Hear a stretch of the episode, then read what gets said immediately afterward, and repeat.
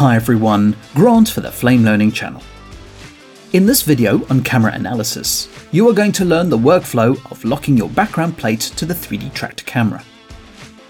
This is quite essential if you want to integrate elements behind foreground objects, such as sky replacements or set extensions.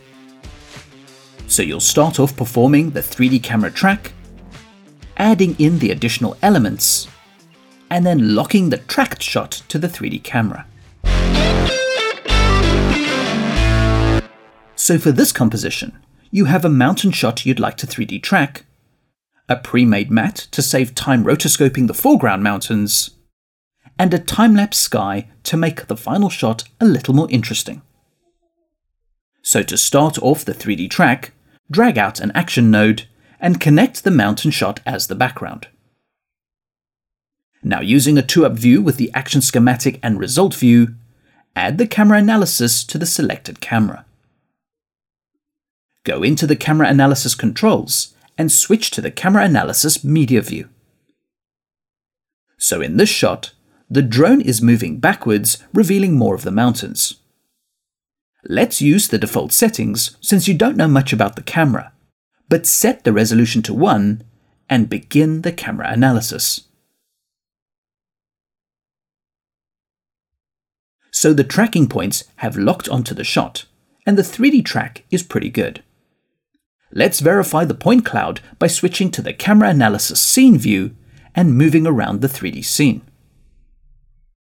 Now you may or may not have noticed, but there are a lot of distant points beyond the camera because the 3D analysis has analysed such a vast long shot. This would be the same for any shot going way off into the distance. To make the 3D track more usable, drop the world scale down to a quarter using the Refine menu. Now that you can see all these points, you can add objects behind the mountains in the shot.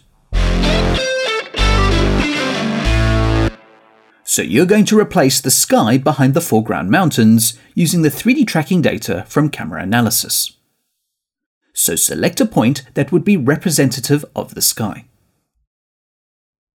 Now in the Analyze menu, create a new scene tracker axis. The grid appears, and you can confirm its position in the point cloud by moving around the scene view. To validate its movement in the shot, toggle to the Camera Analysis Camera View and scrub the shot. Since you are now done with camera analysis, switch to the Result View and disable the Axis grid. Now let's bring in the sky element. Go back to Batch and add a new media input from the Action node connect the sky into the red front input. When you return back into action, you have the sky as a new surface object. Connect the scene tracker axis to the sky's axis, and this will snap the image object to that point in 3D space. I always recommend looking at the surface object's axis to confirm the position is zero. This ensures that this object is exactly at the point of the scene tracker axis in 3D space. Now scale up and position the object to cover most of the frame for the sky replacement. So the new sky is in position, and you can verify its placing by looking at an orthogonal view like the side view. So you have the tracked 3D camera and the surface in 3D space.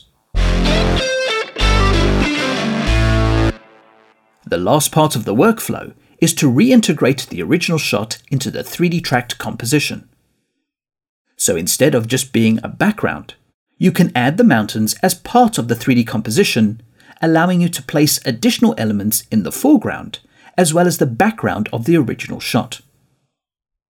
So let's start off by disabling the background in the media menu and re-adding the image as a media input in batch connect the clip into the red input. Now normally, you would key or roto the image to break it up. To save time in this case, I've already provided a matte which will be connected into the blue input. So returning back into action, the mountains are now a surface object in the 3D composite. However, it is not locked to the 3D tracked camera. You can see this in the side view, as well as the slipping in the result view.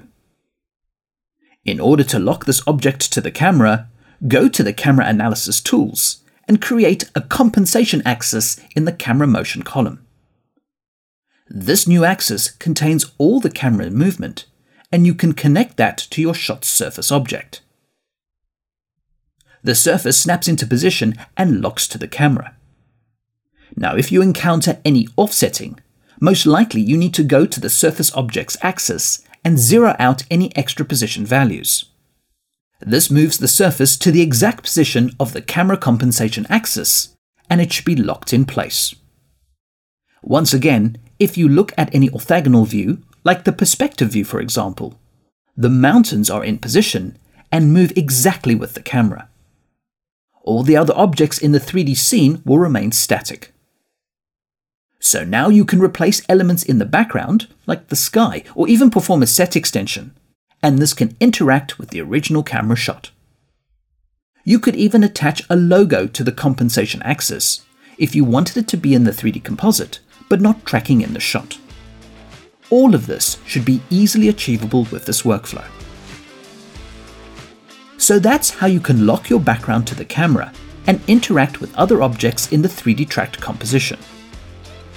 Please subscribe to the Flame Learning channel and click the bell to be notified for future videos.